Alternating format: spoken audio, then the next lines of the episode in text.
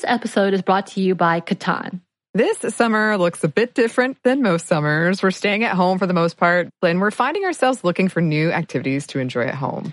Catan is a board game for three to four players, ages 10 and up, although younger kids can play with adult guidance. It is a great way to keep families engaged and off screens, even if it's just for a little while. And those opportunities are hard to come by. And it's really easy to pick up. Get Catan at catanshop.com slash mom. Listeners of our podcast get 10% off the original base game Catan by using the promo code MOM at checkout. Offer not good on other Catan titles or merchandise.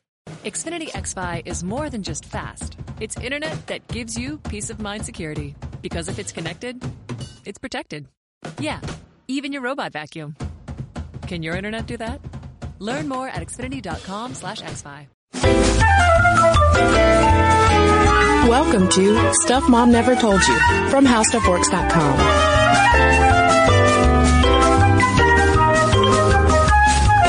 Hello and welcome to the podcast. I'm Cristen. And I'm Caroline. And this is the E in our STEM series, which means we're talking about engineering today.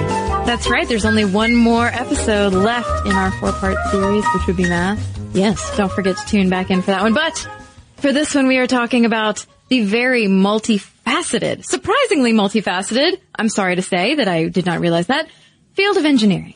And to kick things off uh, with a fun linguistic fact about engineering, it is derived from the Latin word ingenium, which means skills, genius, and invention. No pressure. Isn't that beautiful? That is beautiful. Who knew there was such beauty in in the very word engineering? But who also knew that there were so many different aspects to it, like I just said. I mean, I, engineering people out there, our, our engineering listeners, I want to hear about all the different things that you do because there are so many different areas that engineering majors can pursue. And I think what we're going to get into a little bit is talking about the importance of educating our students, not just our girls, but our boys too, about the different options that they have available to them once they go to college and pick a specialization. Number one, one of the specializations that my friend Clay, for instance, uh, has pursued is civil engineering. Um, that's one of the oldest disciplines within the engineering profession and deals with designing and creating infrastructure like roads, bridges, and ports, as well as energy and water systems. And then there's things like mechanical engineering, which designs and analyzes objects and systems in motion. You have environmental engineers who work more outside, looking at man's impact on nature, doing things like uh, restoration of areas after natural disasters. Then there's biomedical engineering. This is one that has been really popular of late too with uh, women in college because it takes the traditional engineering expertise and applies it to biology and medicine. This is where you get into making life-saving devices like pacemakers. Yeah, and it's a field that I think really takes a lot of flexibility and the ability to kind of roll with the punches because I think in biomedical engineering in particular, you're, you're really kind of creating new technology as you go. And so you've got to kind of, as with all of these disciplines, you've got to be able to pull from many different areas of your education. Yeah, and beyond that, there's aerospace, agricultural, chemical, electrical, health and safety engineering, and beyond. And simply making kids aware, like you said, Caroline, of the vast fields that you could go into via engineering is one of the main keys of getting girls from a younger age interested in this E in STEM. That's right. And let's talk about some of the women who did get interested in the E.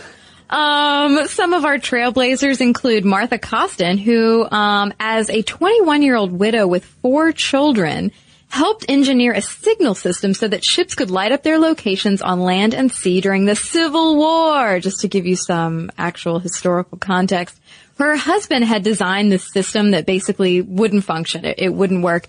And so, lo and behold, Martha Coston tweaks it and the Navy ended up buying her system in 1859 for $20,000. Yeah, and then moving into the 20th century, fans of the book and the two movies, Cheaper by the Dozen, might be familiar with the name Lillian Gilbreth. She was an industrial engineering genius and also a mother of 12, how those two things work together seamlessly, I don't know. Um, but in 1915, she earned a PhD from Brown, and then in 1926 became the first female member of the American Society of Mechanical Engineers. But what her specialty was was industrial engineering. She's known as the mo- mother of modern management and the first lady of engineering because of all of these innovations uh, with that she used via her industrial psychology degree that she earned. She was the first person even to get that degree. Yeah, she used a lot of her skills to focus on, of all things, ergonomics, floor plans and offices, even all the way down to the very workflow, like as you go through your day. So the way that your office was set up, how you sat at your particular desk, and then the work you did while you were there. She mapped it out. And according to Cheaper by the Dozen, she applied and even tested out those kinds of industrial designs in her home, which was kind of like a mini office space when you have 14 people mm-hmm. plus running around there. And then moving on to Marilyn Jorgenson Reece, who had a deep love for math, but she didn't want to be a teacher. She wanted to do something more with her background. And so in 1954, she became California's first female fully licensed civil engineer, going on to oversee uh, Los Angeles's San Diego Santa Monica freeway interchange. And next up we have Beatrice A. Hicks, who was clearly a genius. She not only just got a master's in physics, she also pursued chemical engineering, aerospace engineering, and electrical engineering, and really just made her name as this engineering polymath who could shapeshift all of these different skills that she had acquired for all of those different fields. And in 1950, she co-founded the Society of Women Engineers.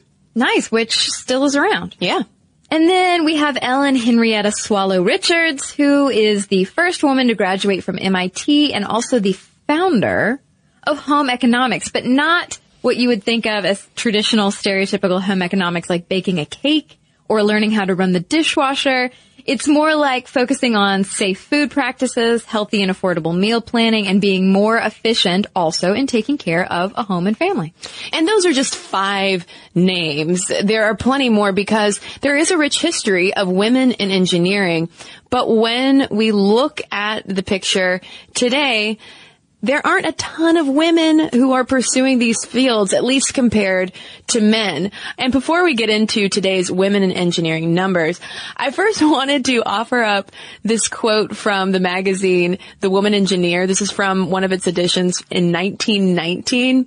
And they wrote, the outlook for women in the engineering world has become increasingly gloomy. And with the passing of the restoration of pre-war practices bill, the position seems a little hopeless.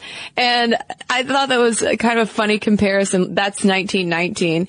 And not that things are hopeless, but still women are trying to figure out how exactly to break into this still very male dominated industry. Absolutely. That pre-war practices bill basically said that women kind of just aren't allowed to work as engineers anymore because there was there were all of these rules and regulations regarding unions and you had to be in a union to be an engineer but women weren't allowed in unions so therefore thus ergo they could not be engineers Yeah, and they were suffering a lot because during World War One, similar to what happened in World War Two, there were all these dudes who left their jobs, and so these newly minted women engineers were able to fill those ranks. But then the war ends, and the guys were like, "Get on out, ladies! Get on back to your kitchens!" Because that was from a British publication, Right.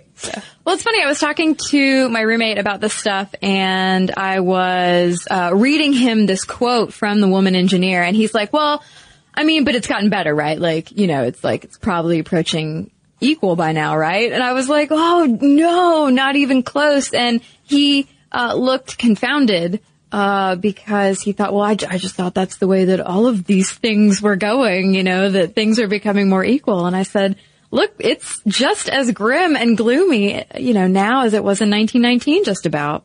Yeah, today in the United States, women are earning around 20% of the bachelor's degrees in engineering, but a lot of times if they're better at math, they might pursue biomedical sciences instead. But the American Society for Engineering Education reported that in 2009, women were awarded 22.9% of engineering doctorates, which was more than any other time. So we're getting more PhDs. We are, we are looking into engineering. We're getting involved with this, but still four times as many men are enrolling in engineering compared to women. Right, and the gap is smaller actually. Uh, when you look at computer science, there's just two times as many, just two times Only as many twice as men. many. Right, right. Um, and so to look uh, a little bit closer at some of the gender differences in this field, this is coming from the study Pipeline or Personal Preference, Women in Engineering 2000, from 2008.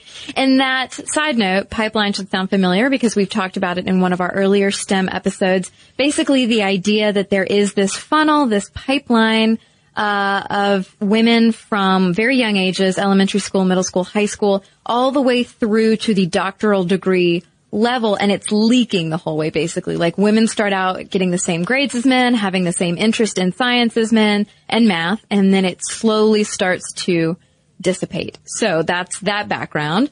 Um, but so this study found out that 12.3% of the about a thousand female participants had changed majors to engineering compared to 6.6% of male participants. And I think that that had something to do with, again, these girls coming to college and realizing all of the different options that engineering offered them. And so they said, oh, maybe this is a better fit because again, it's from, like from the very get-go with engineering, a little bit different from something like straight up science, tech, or math.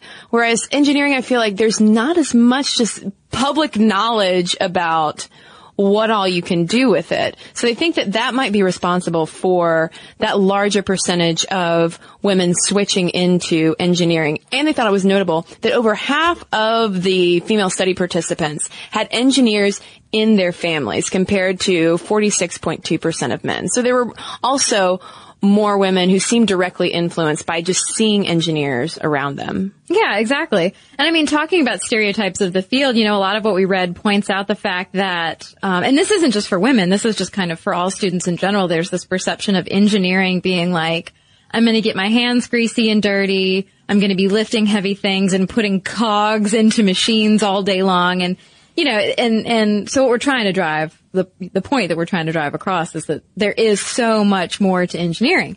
And so the study also looked at kind of a breakdown of what uh, men and women kind of veer toward within these fields.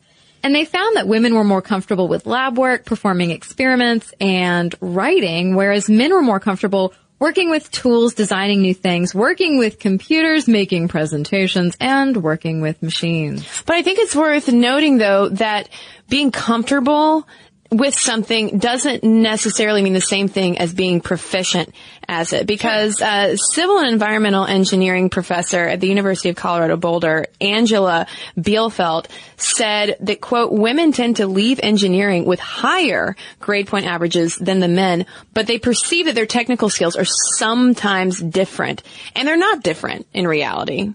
And I think that gets to this issue of socialization that has come up a lot in this women in STEM conversation too, and that negative self-assessment Yeah. that goes on. Yeah, and, and that's something we've talked about in these these episodes that, you know, women and girls tend to think that they need to be, you know, triple the engineer or the mathematician or the scientist that the man is just to be considered, you know, acceptable. Mm-hmm. Yeah, I think it goes into what happens, the, the, the mindset, the Rube Goldberg machine that trips off in the brain when you really start to make headway into what is considered a, a really masculine pursuit.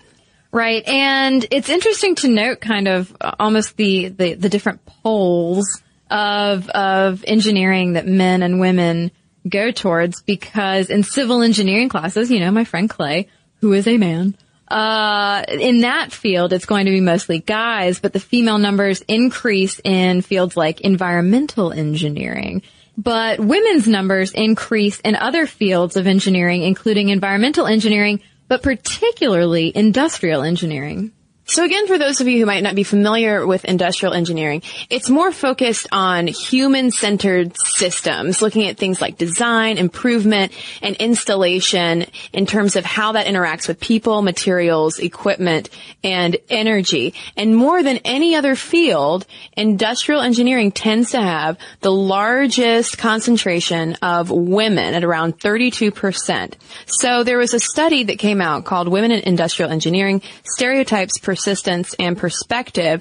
And it came out in 2012 looking at why that was because this was part of a larger body of research digging into the different engineering disciplines to see what was really appealing to women and what wasn't, what women were sticking with and what they weren't. And engineering stood out to them as a quote unquote pocket of success. And something that came up really quickly in this paper was that there's a stereotype among engineering folk that industrial engineering is perceived to be easy or they some sometimes call it imaginary engineering. Uh, blah, blah. I'm going to make a lot of like disappointed slash disapproving noises about that one because don't you think that, okay, male dominated field, section of male dominated field that has the most women in it, uh, the highest concentration of women women then perceived already in gender stereotypes to be not as scientific or mathematically minded. So then you have some ill-informed individuals out there thinking, well, if women can do it, it well, must be easy. Well, it isn't just the male students who are perpetuating that idea. It's also the, the women who are saying this too in the study. But I think you're totally on point because one of the number one phrases that popped up when these researchers were asking female industrial engineering students why they were really into industrial engineering. And the phrase that kept coming up was people oriented, which stands in such contrast if you think of civil engineering, which is that really male heavy pocket of engineering that's all about bridges and roads. Let's pave a way through the mountains. You know, it's, it's, uh, it, it seems, it does seem like it's more feminine. Right. Yeah. And, and especially since those focus group participants cited things like approachable faculty, um, inherent femininity with things like scheduling, efficiency, and communication, but also sociability. But I, I thought it was uh, interesting that it's the only engineering major that gains women and men from the third semester through six year graduation. So it's clearly not just women who are all of a sudden going like, oh, well, maybe I like that instead. Maybe I like that better. There are clearly some men out there who are also thinking like, oh, well, you know, maybe I don't want to just focus on bridges and roads. Maybe I do like the, the people aspect of that discipline. Not that Caroline and I have anything against bridges and roads. No, I, I am so thankful when there are roads to drive on and even more thankful when there is a properly constructed and inspected bridge across which I may drive. And this has been our civil engineering salute. but uh, but there is something though about that people aspect and possibly the idea of how engineering can solve problems for people, can help people, can literally save lives that some who are really invested in attracting more women to engineering want to hone in on. So we're going to get into that altruistic aspect of engineering when we come right back from a quick break. This episode is brought to you by Chinet. The Chinet brand provides premium disposable tableware to celebrate moments of togetherness. Yes, and right now that is more important than ever especially when we're all apart. So recently I had a group and we had a, a, socially distanced barbecue where the host drew out circles and chalk that were nice. six feet apart and everyone showed up with their own chairs and beverages and it was really convenient to have disposable products and we we just had a, a lovely conversation um, it was really fun yeah and i'm with the disposable products i know that the chinet brand provides durable and trusted products which i have used before that let you enjoy every moment of the get-togethers and traditional or now not and there are classic white products that can work for any gathering or cut crystal plates and cups when you want to make something a little extra special. Disposable tableware keeps things simple and cleanup easy. Chinet products are available wherever you buy groceries, including delivery or pickup. This episode of Stuff Mom Never Told You is brought to you by HelloFresh. Get fresh, pre-measured ingredients and mouth-watering seasonal recipes delivered right to your door with HelloFresh, America's number one meal kit. HelloFresh lets you skip those trips to the grocery store and makes home cooking fun, easy, and affordable. And while we're under a quarantine, I will say HelloFresh has so many recipes. It's been wonderful because it gets me out of my rut and I'm able to try new recipes instead of my same old, same old. And they offer contactless delivery to your doorstep for easy home cooking with the family so you don't have to have those stressful meal planning and grocery store trips. Even better, HelloFresh's pre-portioned ingredients means there's less prep for you and less food waste. So if you're ready to try some of the delicious food from HelloFresh, go to HelloFresh.com slash MomStuff80 and use code MomStuff80 to get a total of $80 off, including free shipping on your first box. That's HelloFresh.com slash MomStuff80 and use code MomStuff80 to get a total of $80 off and free shipping on your first box. Additional restrictions apply. Please visit HelloFresh.com for more details. So when we left off, we were talking about how the altruistic element of engineering could be used as a powerful recruitment tool to get more girls and women interested in this field because research does consistently show that women are more drawn to fields of study that they believe will contribute to the social good.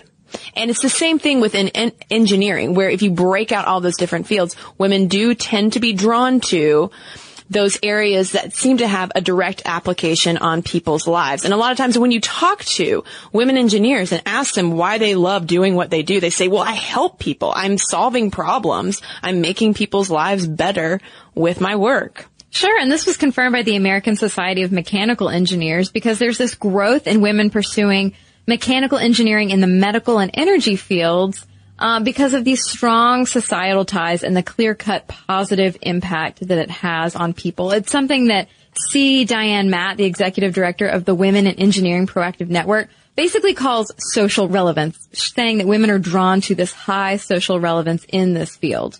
Yeah, and there's something we should talk about too uh, in regard to this altruistic pull within STEM some have said that the biological sciences, for instance, tend to be uh, tend to have more women pursuing them, working in them, because there seems to be a closer connection to having an impact on other people's lives within that kind of work. And obviously, you can divert from there into biomedical things. You want to become a doctor, you want to help people, you want to save lives, etc. Same thing going on within engineering. And there is even an Intel-sponsored study that asked teens to read a series of statements about engineering, and the ones that motivated the girls the most were about how, surprise, surprise, engineering helps fix global problems like clean water solutions.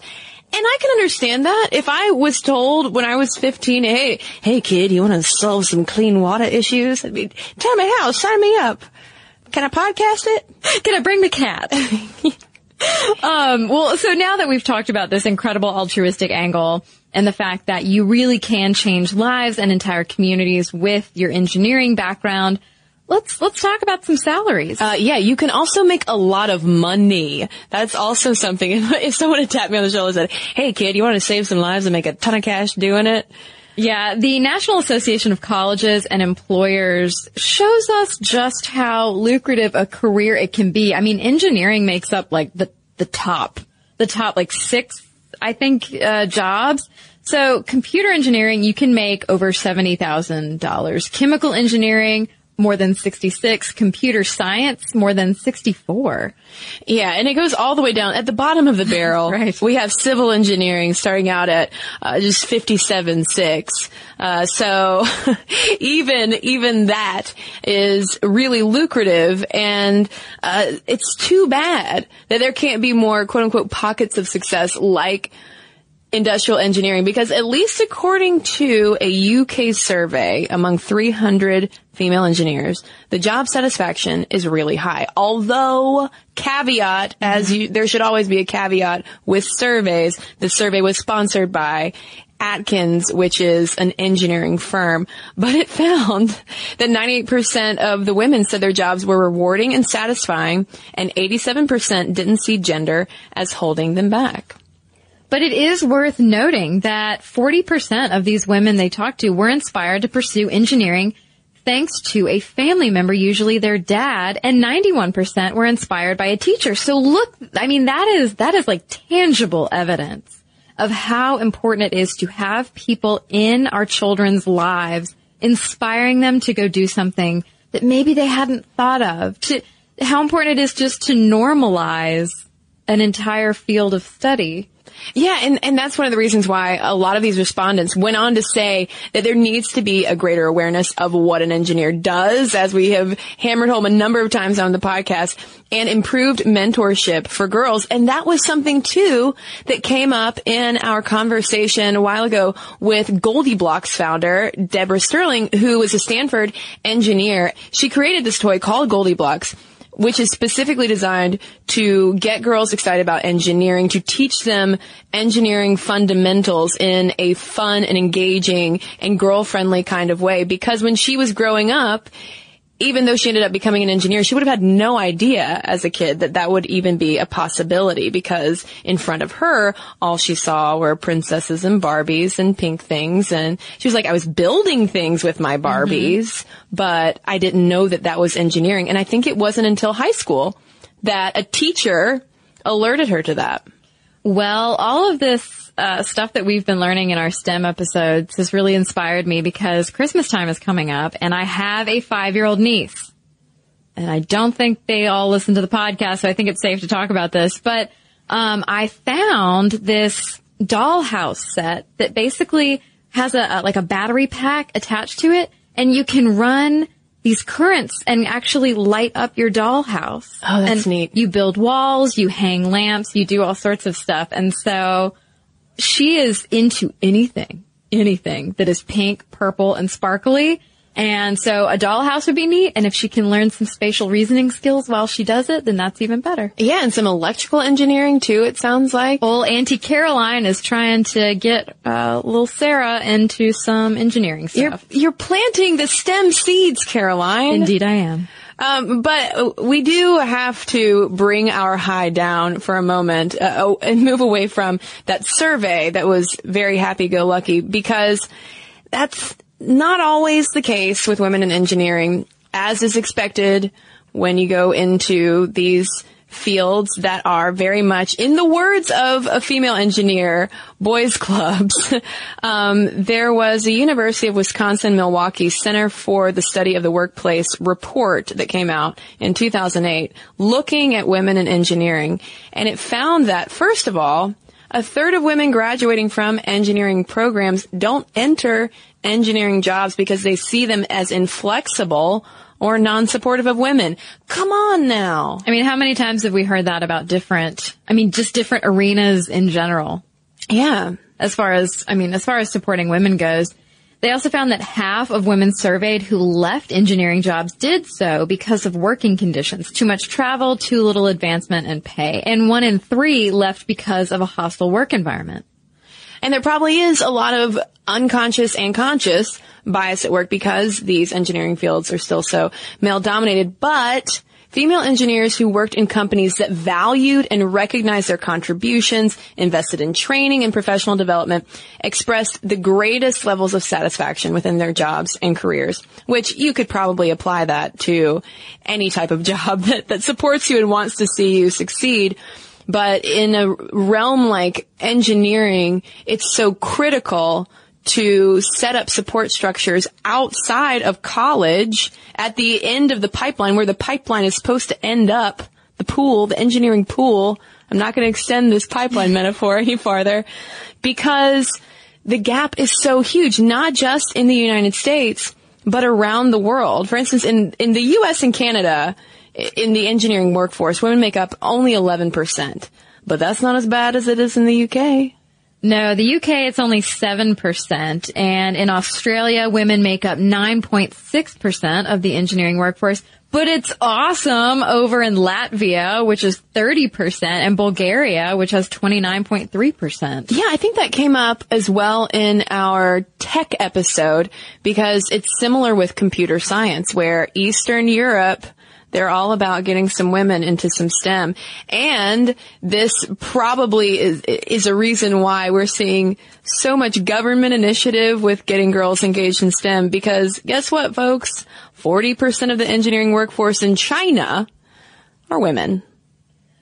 Yeah, we're trailing. Yeah, we're trailing and people are seeing this as a potential detriment to our economy because why do women in engineering matter in a practical sense? It's not just because we want parity for everything, 50-50 for all. No, it has very real world implications because diversity fosters innovation. We need innovation. Yeah, like there was some percentage I can't remember, but our GDP is actually suffering because of the fact that we don't have the brightest minds in these fields, in the STEM fields, in engineering in particular. And I'm not, that's not to say that the people in engineering aren't bright, but when you are only taking from one pool of people, from one pipeline, uh, to bring that metaphor back, um, that means that you're taking, yeah, the best, but then you're also having to go down to fill the rest of your spots to maybe the middle of the pack. But why don't you go over to the other pool and take the top of their candidates also? Because that is the way that you get more innovation. Right. And even speaking more specifically to, to women's involvement, there's even some feminist theory of gender and engineering talking about how the two really are interwoven because a lot of times we're talking about all of these systems that are human centered and we're, they're, they're making things, they're making those roads and bridges and biomedical devices and clean watersheds, all of those things for not just male consumers, obviously, but also for female consumers and for kids. And as Dawn Bonfield, who's the VP of the Women's Engineering Society said, women bring a diversity that a non-mixed team doesn't have. And the skills that they bring include a desire to produce an excellent product that delights the customer and solves a problem. Right. I mean, just think about the items, to use a general word, that we are not getting because some of those great minds did not end up in engineering or left engineering because it was unwelcoming. Mm-hmm.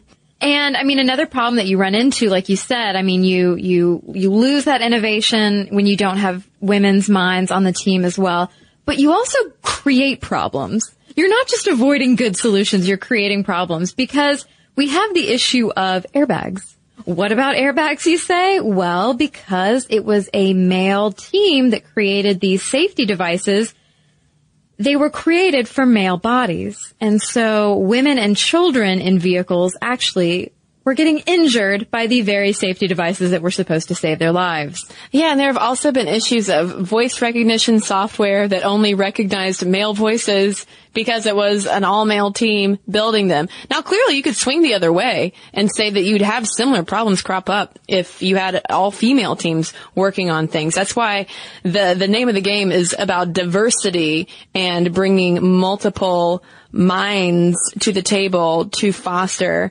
innovation because I, I, think Dr. Mary Gilly, who works with EA Technology, said it best. She said, we have more chances of better serving the needs of society as a whole if those working in engineering reflect a cross section of society. Yeah, and I mean, Margaret Bailey, who's a professor of mechanical engineering at the Rochester Institute of Technology in New York, summed it up by eh, saying, hey, look, you're just going to see entirely different outcomes in general. I mean, you're going to see better products. I mean, happier consumers, but also happier engineers. I mean, I think, I think if there's a shift in this field, you know, hopefully we can get more women involved and more of the old guard more accepting and welcoming as well. Yeah.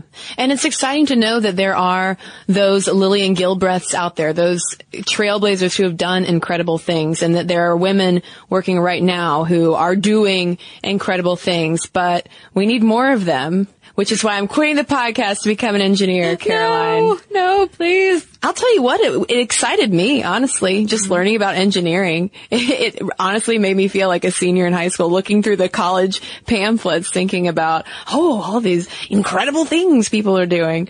Um, but I do really want to hear from engineers out there male, female, whomever, because uh, I would I would love to get an inside view of what it is really like because there are those vastly different uh, workplace survey results saying, "Oh, everything's great." No, everything's terrible. so let us know what it's like, and uh, also if there are any notable women engineers that we should promote. Let us know all of your engineering thoughts. Momstuff at discovery.com is where you can send your letters. You can also tweet us at Momstuff Podcast or send us a message on Facebook. This episode of Stuff Mom Never Told You is brought to you by Catan. This summer looks a lot different than most. We're staying at home for the most part, and many events we usually look forward to are canceled. We find ourselves looking for new activities to enjoy at home. Catan is a board game for three to four players, ages 10 and up. Although many younger kids can play with initial adult guidance, it's a great way to keep families engaged and off screens, even if it is just for a little while. And those opportunities are hard to come by. Unlike the roll your dice, move your mice games, this is a little different. What are your experiences? The first time I played Catan was at our office game night and it was so fun. It was quick to pick up. It was easy. It was social. We made it really competitive because we're a competitive group, but you don't have to. And what I thought was just going to be a, a short game among friends turned into an epic game night that we shall remember forever. hours we played, hours. And uh, yes, I lost, but I had fun. You had fun. well, obviously it keeps you really social. And like you said, it is really easy to pick up, which is really nice right now. This year is the 25th anniversary of Catan. Get Catan at catanshop.com slash mom. Listeners of the podcast get 10% off the original base game Catan by using the promo code MOM at checkout. Offer not good on other Catan titles or merchandise. This episode is brought to you by Arches and Halos. Between being on video calls all day, having to wear masks everywhere, and now using our eyes and only our eyes to smile at people, it feels like the main thing people notice now are our eyes. Arches and Halos is our favorite brow products that is so easy to find, pick up, and with a few quick steps have the most amazing brows ever. They have professional quality products at the perfect price point. Celebrity makeup artists use arches and halos because of how well done the formulas are, and they are half the price of department store brands. They have eight color shades to choose from, everything from sunny blonde to auburn to charcoal. Everyone is represented. They cater to women and men of all brow shapes and sizes. Embrace your natural brow. And they're all about individuality. Brow tools for all looks and style needs. You can use for dramatic or natural look. They have an amazing range of products too, from tweezers, razors, pencils, pomade, mousses, gels, all kinds of things. Find Arches and Halos on your next trip to Target and Walgreens. Arches and Halos Professional Brow Grooming. Be bold, be you. And now, back to our letters. So I've got a letter here from MG, who is a Mexican physicist, and she had some thoughts on our Women in Science episode. And she said, while growing up, I didn't experience such a strong gender bias in science education. I've always been good in math, and I've always felt proud about it. But once I was in the last year of high school, the picture changed. In Mexico, one has to choose a major when applying to a university, and once in university, one takes the corresponding courses i.e. it's not possible to decide a major after enrolled. I was very interested in both math and physics, and before deciding which major I would study, I went to the university to talk with several researchers to make up my mind. And although the information they gave me was useful, I was very disappointed by the lack of women researchers.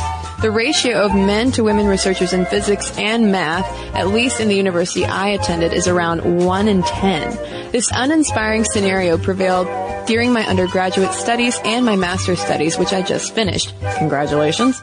Despite that, I'm extremely motivated to pursue a life career in physics. And from time to time, not having female role models that I can relate to is demotivating. I have many anecdotes that I could share, but to be brief, my viewpoint is that one of the main reasons there are few women in science is because of our culture. I even dare to finger point that the pervasive idea that the ultimate, some may say only purpose of women on earth is to procreate has a bad impact on women's self-image since it tends to diminish any other achievement a woman can have in her life. So, thanks MG and congratulations on that physics masters. Well, I have a letter here from Elizabeth. She is a postdoctoral researcher in astrophysics, currently working at the Max Planck Institute for Astronomy. So we, I mean, essentially have like a science celebrity writing us right now. But she had some things to say. She says, this is purely anecdotal, but growing up in a small town in Portugal, I was always very fascinated by science, especially astronomy, and I did well in math and physics at school. I have a twin brother who himself has always been more inclined to the humanities. People like friends, teachers, and family found it very puzzling and kept commenting on how we had quote unquote reversed the gender roles when we chose what to pursue in high school and college. It seemed natural for some people that I should have been the humanities inclined twin and my brother should have been the science inclined one. We weren't raised in the most gender blind way. For example, I played with a lot of pink stuff and ponies and Barbies and my brother had the more masculine to- toys like robots and Legos. And overall, I was very much encouraged to pursue feminine activities like learning to cook and such. But the fascination with nature, physics, and the beauty of the night sky won over all of that. But I would say I had to be quite strong-willed to pursue that interest against all stereotypes. Not to mention astrophysicist is not really a common career path in Portugal, let alone in my small town.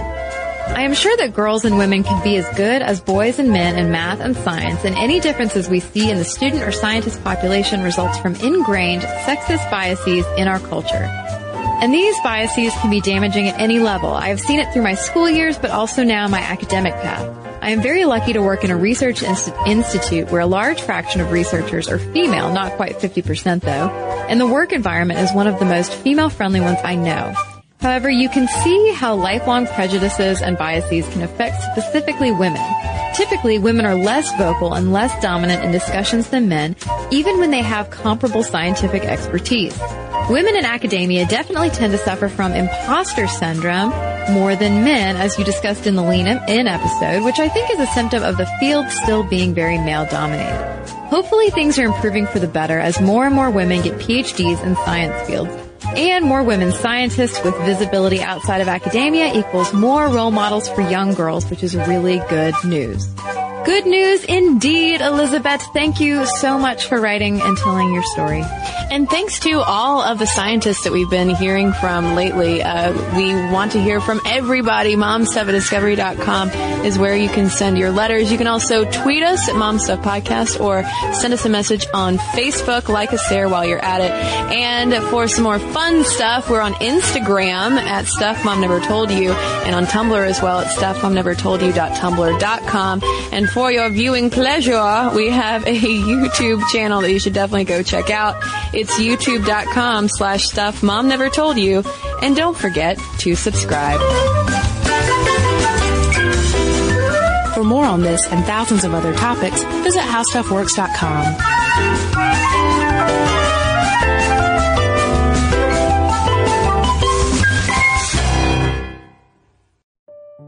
If you crack open an American history book, it's sure to be filled with founding fathers, bloody wars, and the inventions that brought this country to the industrial age. But there's a whole other world that waits for us in the shadows. Tales of unlikely heroes, world-changing tragedies, and legends that are unique to this country's spirit. So join me, Lauren Vogelbaum, for a tour of American history unlike any other through a new podcast from iHeartRadio and Aaron Mahnke's Grim and Mild. Get ready for American Shadows.